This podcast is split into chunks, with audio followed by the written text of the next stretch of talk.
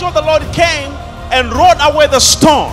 The Bible said there was an, a, a violent earthquake, and he rolled the stone away and sat on it so that Jesus can walk out, right?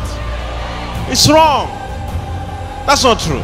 Why was this stone rolled away? It is not because Jesus wanted to walk out. The Bible says when Mary was going to the tomb to anoint the body of Jesus, angel of the Lord went and rolled away the stone and sat on it so that the angel could talk to the women. The Bible's not saying and Jesus walked out of the tomb. No, but he rolled the stone and sat on it so that he can show the women he is not inside, he oh, is risen. Gods who were guarding the tomb spiritually are the monitoring spirits. They were there in case he is risen or the stone is rolling away and he's walking out. They must finish him again. There are some spirits that are monitoring you. Yes, mate. Immediately you are rising up, Yes, they bring you down.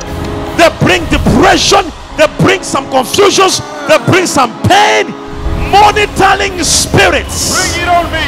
But when Jesus rose, Bring it on the monitoring spirits were not aware. I am here to prophesy. Oh, yes. What is about to happen? Oh, yes. Even your enemies will be shocked.